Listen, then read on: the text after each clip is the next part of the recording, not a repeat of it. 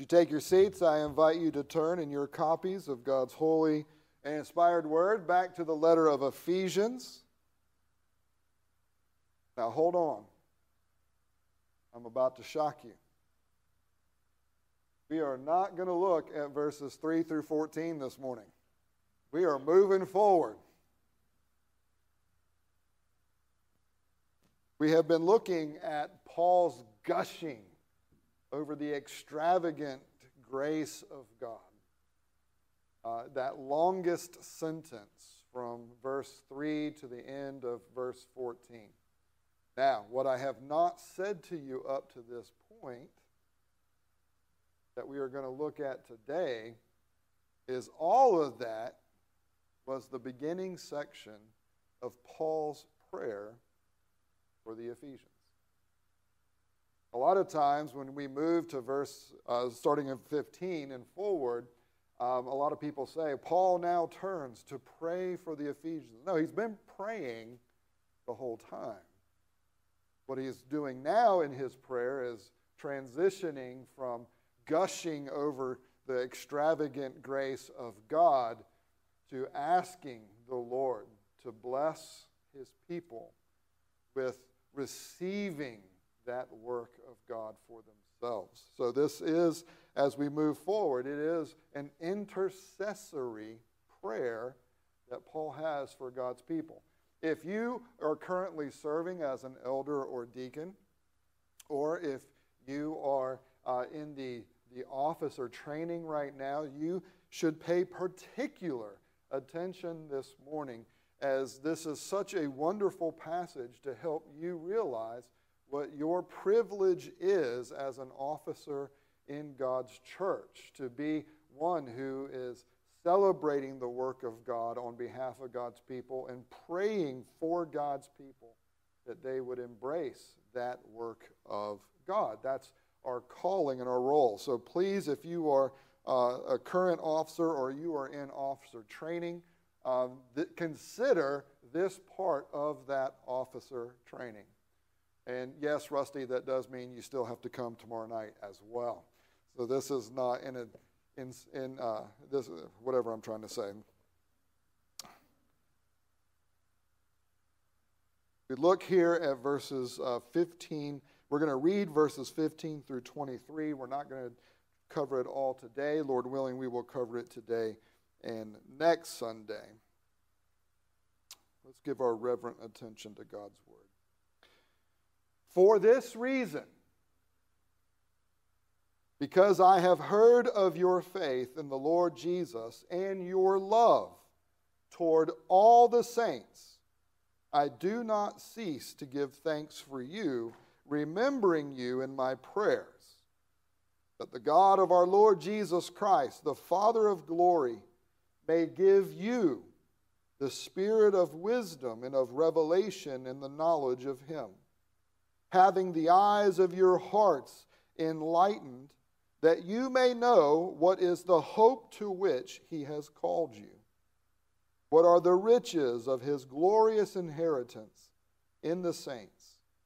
And what is the immeasurable greatness of his power toward us who believe, according to the working of his great might, that he worked in Christ when he raised him from the dead and seated him at his right hand in the heavenly places, far above all rule and authority and power and dominion, and above every name that is named, not only in this age, but also in the one to come.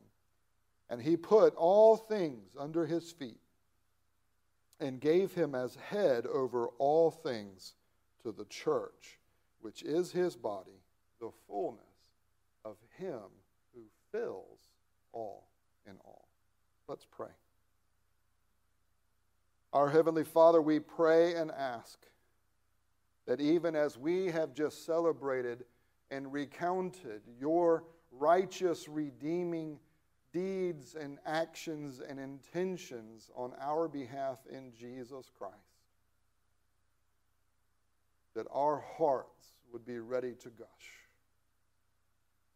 and so, Lord, use this word, this gospel truth, and that union with Christ that we have as those uh, who have a shared life, love, and mission with the triune God. Use this word, O God, indeed, that through it you may give us a spirit of wisdom and revelation in the truth of you. That you would open the eyes of our hearts so that we may know what is our hope in Jesus Christ, so that we might relish the riches of his glorious inheritance in the saints, and that we might be in awe of the immeasurable greatness of your power toward us who believe. It is in Jesus' name that we pray. Amen. If you want to know what I pray for you, this is one of the passages for you to read and to reflect on. And if you want to take that gushing of the Apostle Paul in, verses 3 through 14 and make it yours, to personalize that and to cultivate it in your life and, and to take that truth and plant it and to water it and to watch the Spirit give it growth as roots go deep. If you want that for yourself, then you should pray this prayer for yourself, even as I am praying this prayer for you. Because this is what it is all about. All the doctrine and all the theology which we have been talking about is just, those are just big words. Theology, doctrine, they're just big words to describe God personally revealing himself to us. God wants a relationship. He wants to be known, and he wants to know. Beloved, when we are unfolding this truth of who God is and, and what He has done, it is for the purpose of knowing God. It is for the purpose of knowing ourselves better, knowing who we were in Adam, who we no longer are because we are now in Christ. It is the language of identity that Paul, in his prayer, is celebrating. If you think of prayer, as, uh, as many of you have learned through your lives, uh, praying according to the Acts paradigm adoration, confession, thanksgiving, supplication. What Paul has just done in verse 3 through 14 is adoration. He has begun his prayer and he has, he has been pouring out and gushing forth with an adoration for who God is and what God has done. And now he transitions into this time of thanksgiving and supplication for the Ephesians. Verse 3 starts with, Blessed be our God and Father. Blessed is, it's another way of saying praise be. It's a way of beginning a prayer. And that prayer, uh, in that prayer, he has blessed God who has blessed us. He has blessed God with that general blessing of praising the Lord for that overall blessing of, of having united us to Jesus Christ. And because of that union with Christ, beloved, He has blessed you with every spiritual blessing in the heavenly places. There's not one that has been left out. And that leads Paul to celebrate God. But specifically, he goes forward. And in his prayer, he blesses the God that, that has done these things. He, he blesses God for those actions of God that provide this wide panoramic view of how comprehensive God's work for us in Christ is. He, he blesses God for choosing us, setting his heart upon us before the foundations of the world in, in order that there is a re, there's a truth that as he set his heart on us from the beginning there's never been a time that his heart was not set upon you he predestined you. He redeemed you. He freed you. He forgave you. He has lavished upon you everything that belongs to Christ. He has made known to you the mysteries of what He is doing as God's purposes is to unite everything in heaven and everything on earth in Jesus Christ. Has sealed us with His Spirit. There is nothing that God has left out. Problem for you and for me. Don't seem quite often to be ready to allow this perspective of who God is and what He has done to truly define us and serve, being the lenses through which we see ourselves, we see God, and especially the way we see one another. Shorthand way of talking about what Paul is gushing about here is that Jesus Christ is a peace-making Christ. He's not a peacekeeping Christ. Not saying that he's not, it's just not what Paul's talked about. Jesus has made. Beloved, between you and God, if you are in Jesus Christ, you enjoy the peace that Christ enjoys with his Father.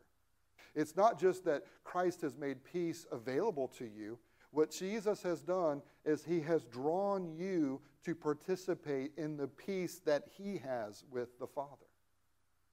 So that as the Father is in perfect eternal shalom with his Son, you are part of that.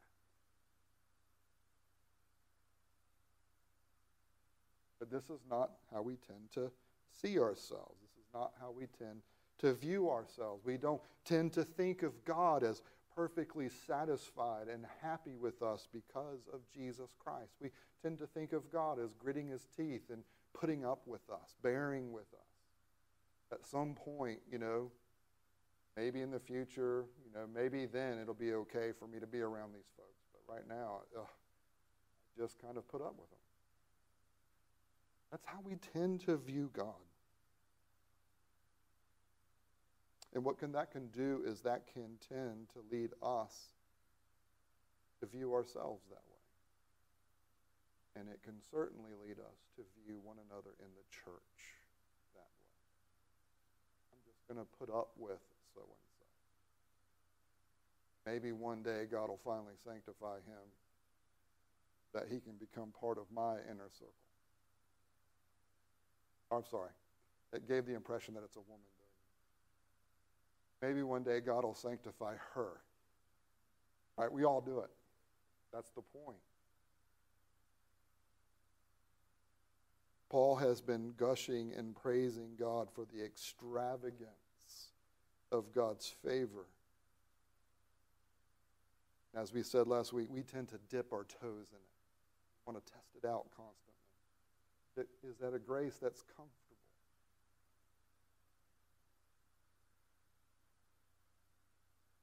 What we have seen, beloved, is that, put it simply, comprehensive work of God in Christ for us. God is on our another way, He has put us on His side. He has picked us. It's like a game of dodgeball in school, and you got picked. He's not against you. God is actively at work among you for your good and for his glory. He is not passive. God is present and personal with you. He is not remote. God is totally involved with you and with all of his creation. He is not indifferent. And to prove this to you, he has given you his spirit to dwell within you, to seal you, and to ratify to you that you belong to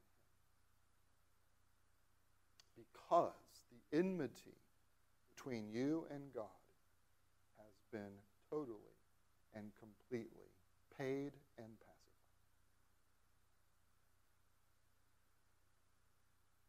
Paul has been praying and he has been celebrating and he has been gushing. And, beloved, that is the very first thing that you and I need to do if we are going to move from theology to relationship with God. Where the doctrine that we are learning is not just something that we know and something that we can answer correct answers to if we're asked the right questions, but that it is doctrine that is changing your heart and your mind and your soul and your strength so that you are giving yourself in devotion over to Him more and more and more, so that you are taking that gospel and you are applying it to yourself over and over and over. And so that in this church, not in churches, this church, we are loving one another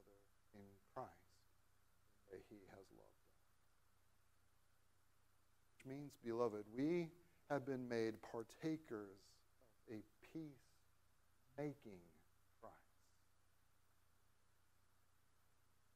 And if we can't do it here, in the relationships that we have here, then how are we going to do it with those that we don't have a shared life with by being united Beloved, this peacemaking Christ draws us into his peacemaking. Now, this was happening for the church in, Ephesus as God had worked powerfully and mightily to draw people out of sin, to draw them out of the magic arts, to draw them out of the idolatry to Artemis, to draw them out of a, out of a culture that said that you had to offer sacrifice to the gods and you had to offer sacrifice to Caesar in order to be in order to work and to make a living that you had to prostitute yourself to the gods in order for you uh, to have any kind of happy life that you had to go to temple and you had to manipulate the gods in order to get them to uh, do what you wanted them to do. They were called out of this horrible situation where they lived in a very wealthy, decadent culture and society in which they had been freed from those things and yet called over and over and over to renew that identity that they had in Christ so that they weren't giving themselves to power so they weren't giving themselves to politics. So they weren't giving themselves to money. So they weren't giving themselves to the idol of career. So they weren't giving themselves to false religion. So they weren't giving themselves to dabbling in the truth and dabbling in falsehood. So that they could be freed to be singularly devoted to the true God in whose life and love and mission they had been drawn into union with Jesus. That's what Paul is dealing with. And there in Ephesus, because it was a port city, because it was a wealthy city, because it was a city of trade and commerce, it was a city that was uh, at, at, uh, that had a, a huge library, and it was a center for learning, a center of learning from for Roman culture, for Greek culture, and the Romans and the Greeks were fighting over one another to see who was going to win the day. And guess what? Because of that, because of the gospel of Jesus Christ, there were people from all kinds of different ethnicities and races and, and financial status and socio political status and education status. There were people from all these different parts of life being saved out of darkness and drawn into the kingdom of Jesus Christ. where the peace of Christ was being made, not just between God and sinners, but where peace was being made between groups that hated one another, that did not interact with one another. And we know that there were struggles in this church that have to do with unity. Because the structure of this letter is chapters 1, 2, and 3. Here is your union with Christ. Here is your identity. Chapters 4, 5, and 6. Here is how you live out that identity because right now you're not. And what you can do is you can read through chapters 4, 5, and 6 and look at the issues that Paul's addressing. And you can, guess what? From that, you can intuit the issues that they had. And in chapter 4, verse 1, Paul implores them as a prisoner for Christ for them to hold fast and to promote the unity that Jesus Christ had already achieved for them. Now, when we get there, I'm going to make a big point about Paul not saying make unity, because you and I can't make unity, and we're not called to make unity. Christ made the unity. We're called to preserve it and to embody it and to apply that unity with one another. But my point here is that you have a church that had a powerful working of God in drawing them, all these different people groups and ethnicities and races with all these differences, and had called them out of darkness and had called them into the kingdom of the beloved. Let alone all those different ethnicities and races now being made one, those who grew up Jewish. That group was supposed to embody the oneness that Jesus Christ had achieved for them. And so, how does a group of diverse sinners who have been drawn together and given new life in Jesus Christ, how do you embody that identity in the way that you are interacting with yourself and with one another? Well, notice here what Paul calls those to whom he is writing, those for whom he has been praying. He doesn't call them sinners saved by grace. He says to the saints. Now, for many of us, it is hard to refer to ourselves as saints. That word has, has been so misused throughout the history of the church to uh, only be something that some remarkable person who apparently did some kind of miracle gets to have the status saint. But notice that what Paul does is he uses the term simply on the basis of those who have received the work of Jesus Christ. That here he calls them saints not on the basis of anything that they have done, whether it is some great big miracle or not. This, their being called saint here has nothing to do with their activities, their actions, their devotion. It has nothing to do with that. He defines, Paul does, he defines them solely on the basis of the completed work of Christ for them. You are called, you are loved, you are freed, you are forgiven. You have the indwelling of the Spirit. You are a saint. Defining them by how God defines them. That's the first step. Have you ever wondered why, when I send out a congregational email, when I send out the emails that most of you don't read, but if you were to read them, if you talk to anyone who does read them, how does every uh, one of them, like when I send out the information for, for the worship service, how do they begin? Dear saints of grace. I'm going to force you to consider yourselves the way God considers you in Jesus Christ. And if you've, I know I'm still new, but if any one of you can say, I've heard him refer to us as sinners, let me know, because that is a failure. My part. Beloved, I want to inculcate into you the gushing of Paul on behalf of God in Jesus. You in Christ.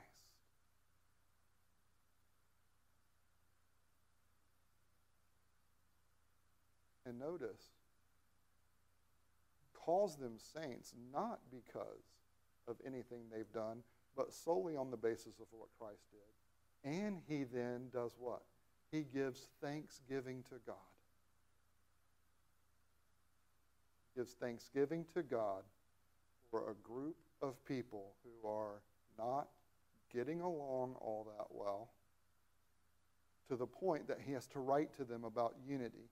He has to write to them about how to live out their new identities with regards to service in the church, with regards to the use of their mouths, with regards to the use of money, with regards to uh, how to be married, where the, where the where a, a marriage is, is not something that is conditioned upon two parties entering into a covenant of works with one another. Where, where the bride says, uh, Hey, I'm going to I'm going to love you as long as you do what I think you're supposed to do. Where the husband says, I'll love you as long as you do what I think you're supposed to do. That's not Christian marriage. Christian marriage is built upon a covenant of grace that regardless of how you do things, I'm going to love you because Christ is in me. See, there's a difference there. And it's not just about marriage, it's about every relationship in the church. But it does come to head so frequently in marriage. Children are being called to obey their parents in the Lord. Not obey your parents because your mom and dad tell you to. So that even children in the church who are called to obey mother and father are called to do that on the basis of their identities from their baptisms. Grace, grace, grace, grace. Grace. And yet, a people who are struggling, who are sinning, who are not united, who are all these things, Paul calls them saints, and then he gives thanks to God because he has heard about their what?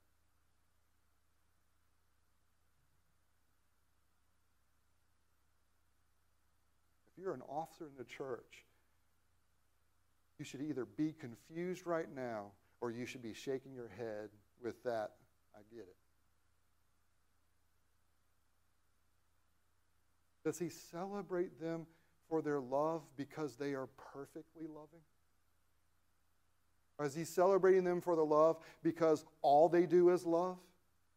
Is he celebrating God because he's heard about their love? Is he encouraged as someone who is in prison where he gets excited because he's heard that they're loving one another? Is it because it's perfect love? Is it complete love? Is, is it love without mistakes? No, it's because there is love. And if you want to encourage love, what you don't do is call people wicked sinners and try and tell them to try harder. You don't come in and start whipping them and driving them and, and trying to make them feel bad about themselves in order to motivate them to be loving and to stop making mistakes. With the grace of Jesus Christ, who, knowing every mistake that you and I have made, and Him with joy set before Him, doing everything necessary to call us to Himself, do you think He did that on the basis of us responding perfectly? And does He just mock us when we don't? Or does God remind us every week after week after week in the assurance of pardon within this service that though you have owned sin, though you have been honest about your sin, even though you have entered into an agreement with God about your sin, He tells you how He views that sin in Jesus Christ and calls you to embrace the freedom and forgiveness of who you are in Christ so that you will be encouraged and empowered to pursue new obedience. Where the obedience is coming not because you were perfect this week and God gave you an attaboy and told you to try again. Because He comes to you in His mercy and He says, Look, as He's wiping you off again, I love you. And I know you're going to be like this and I've taken care of it. Buck up. Get excited about who you are in Christ so that you will continue to devote yourself to me more and serve me more. And as you trip and stumble and struggle, guess what? I'm right here. And I'm going to constantly remind you that though, yes, you just did this, guess who you are? Guess how I see you? According to Paul in Romans 6, guess how you're supposed to see yourself? You're supposed to reckon yourselves dead to sin. So he's cultivating this in the people in the way that he addresses them as saints, the way he prays for them, celebrating even the little bit of victory that they are embodying as young believers in Jesus Christ who live in a terribly wicked culture and situation, who were submerged in all of it themselves just a couple years prior to this writing. And he is celebrating even that little bit of growth and manifestation of the life of Christ. If you're an officer in the church, this is your privilege to come alongside those who are struggling to manifest their new identity in Jesus Christ and to put your arm around them and to ask them, What can I do to help you move? It is not to come alongside people and berate them. It is not for the purpose to come along and be critical and to deconstruct. Paul celebrates them even though they're not perfect and even though they're not even close to mature. They are young, they are immature, they are struggling with sin. And yet, because the life of Christ is in them, guess what also is in them in spite of themselves? God's life, God's love,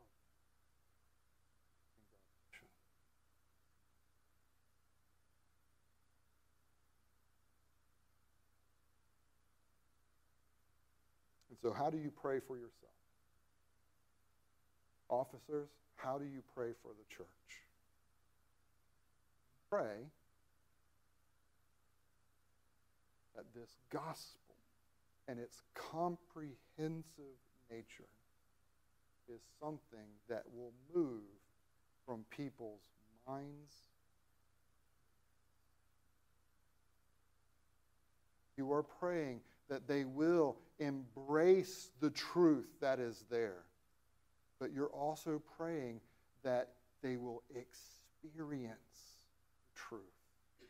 They will experience experience the life of God in them, that they will experience the grace of God in them, that they will experience the love of God in them. They will cultivate a life in the Spirit. This is what I pray for you that, that you won't just be able to answer catechism questions correctly. Guess what? I love it when you do. The goal is not to learn the catechism. The goal is to experience what the Catechism is describing and then to embody that so that your life will grow to reflect that truth more and more and more. And to extend that truth to those who are perishing in darkness. Keep using these E words, and I, I hope that they are getting drilled into your heart. Embrace, experience, embody, and extend. Now, we're going to talk a lot more about extending next week, Lord willing. But here at the very beginning, I pray for you that God's wisdom and revelation, that that truth of who God is and what He is doing and what He is revealing is something that you will grasp hold of and that you will learn to let go of everything else more and more and to cling to that truth more tightly. I pray that God will, have the, will, will, will enlighten the eyes of your hearts. This moves beyond just a simple recognition and acceptance of doctrinal statements. Having the eyes of your heart enlightened gets to the depths of the imagination of faith. Not an imagination that is often talked about in, in fiction and in fairy tales, where you're trying to, to see something that doesn't really exist, but that imagination of faith where you are learning to stop seeing the things that you do see all the times right before you in order to see the things that truly do exist that you don't always see. This is why C.S. Lewis said that it is adults who need to read fairy tales. Because children have an imagination to look beyond what is right in front of them. Beloved, you and I, as we grow older and as we have more responsibilities and as, as we have more interactions with people who, who don't always manifest the life of Christ in the church, let alone dealing with people outside of Christ, outside of the church. The result can be that we start becoming myopic in our vision and we become narrow in what we see, narrow in what we focus on. And as we confess in the confession of sin, we can get caught into the trap of defining life according to the finite things that we can see, touch, handle, and taste and hear, rather than defining them according to the realities of what God has accomplished in Jesus Christ, which we do not see in its fullness right now. Yet, it is nonetheless true. As Jesus Christ has been raised from the dead, he has been seated on the throne on high, and everything has been put under his feet. Beloved, I pray that the imagination of your faith will get you beyond the things that you experience in the here and now so that you can taste more readily of the things that are above. I pray that you will embrace the hope of Jesus Christ so that with the certainty that that hope provides, you will take chances. That you'll trust Him. You'll step out of your comfort zone and you will bear witness for Christ in ways that are not easy or natural or comfortable, that maybe even are costly. Because the superiority of the worth of Christ, of way that little earthly rusting trinket that you might try to give up in order to show the world how much more superior Jesus is. I pray that you would embrace the riches of your glorious inheritance. Now, I pray that you would embrace, experience, and embody and extend the immeasurable greatness of God's power toward. It is a power that is immeasurable. in every one of us. This guy, too. We measure it all. God's power is awesome. But it's not awesome enough for me to maybe go and you know, deal with a relationship that's broken. It's powerful, but it, it's not quite powerful enough for me to, to deal with problems. It's powerful. Oh, it, man, it raised Jesus from the dead, Paul tells us. It, it's the power that raised Jesus from the dead, and that's power, but it's not powerful enough for me to deal with that ongoing sin. What we will do is we will measure the immeasurable power of God, and we will say it is only good up until this point, and that's it, and that's our line. All is trying to help us to do is to learn as we mature and as we grow to keep pushing that line further and further and further and further. Because guess what?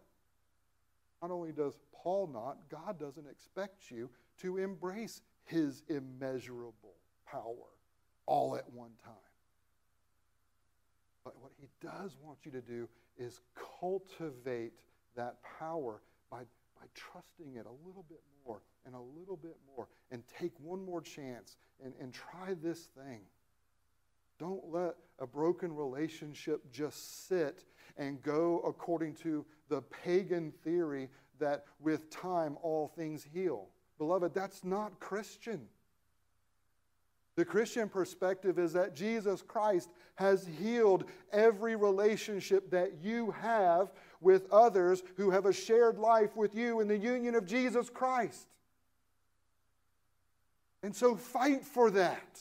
Don't fight the person because of differences. Overcome the differences on the basis of what Christ has accomplished and go to them and learn to extend the power of God's in your life beyond what's comfortable, what's natural, what, what you think is appropriate, and be crazy in Christ enough to forgive someone. And then to recultivate that relationship. It is not Christian to let sleeping dogs Because Jesus redeemed. Jesus empowers.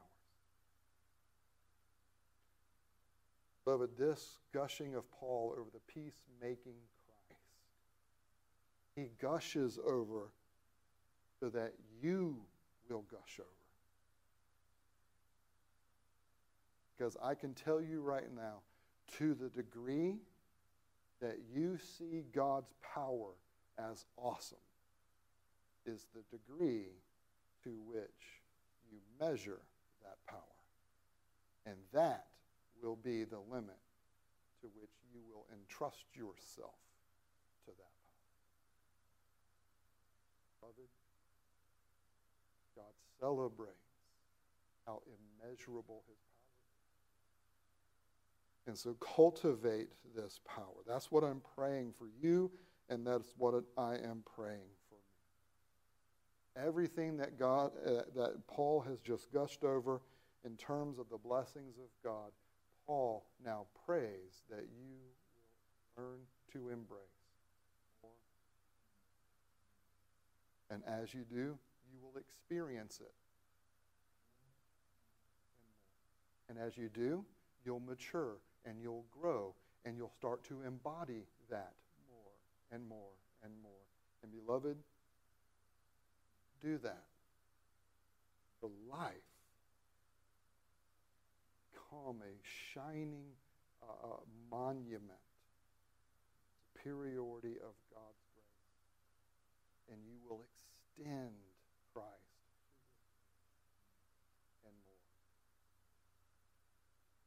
Beloved, this is what I pray for you, what I pray for me. Current officers and training officers, let this be your prayer for yourself. And let this be your prayer for this congregation. Let's pray. Our Heavenly Father, we praise you. And even in saying that, it is the words are inadequate to express how awesome you are, how comprehensive you are, how loving you are, how present you are, how real you are, how powerful you are. And so help us, Lord, not to just take these things for granted. Help us not to just embrace the doctrinal bullet statements of, of our confession and catechisms, but instead, Lord, may we embrace the triune God who is, who is in the truth. So that in embracing you more and more, we would indeed grow, not only in our knowledge, but we would grow in the experience of you through that knowledge. we would live lives in which your truth is not just something that can be heard from our lips, but it is seen in our living. And Father, use all of this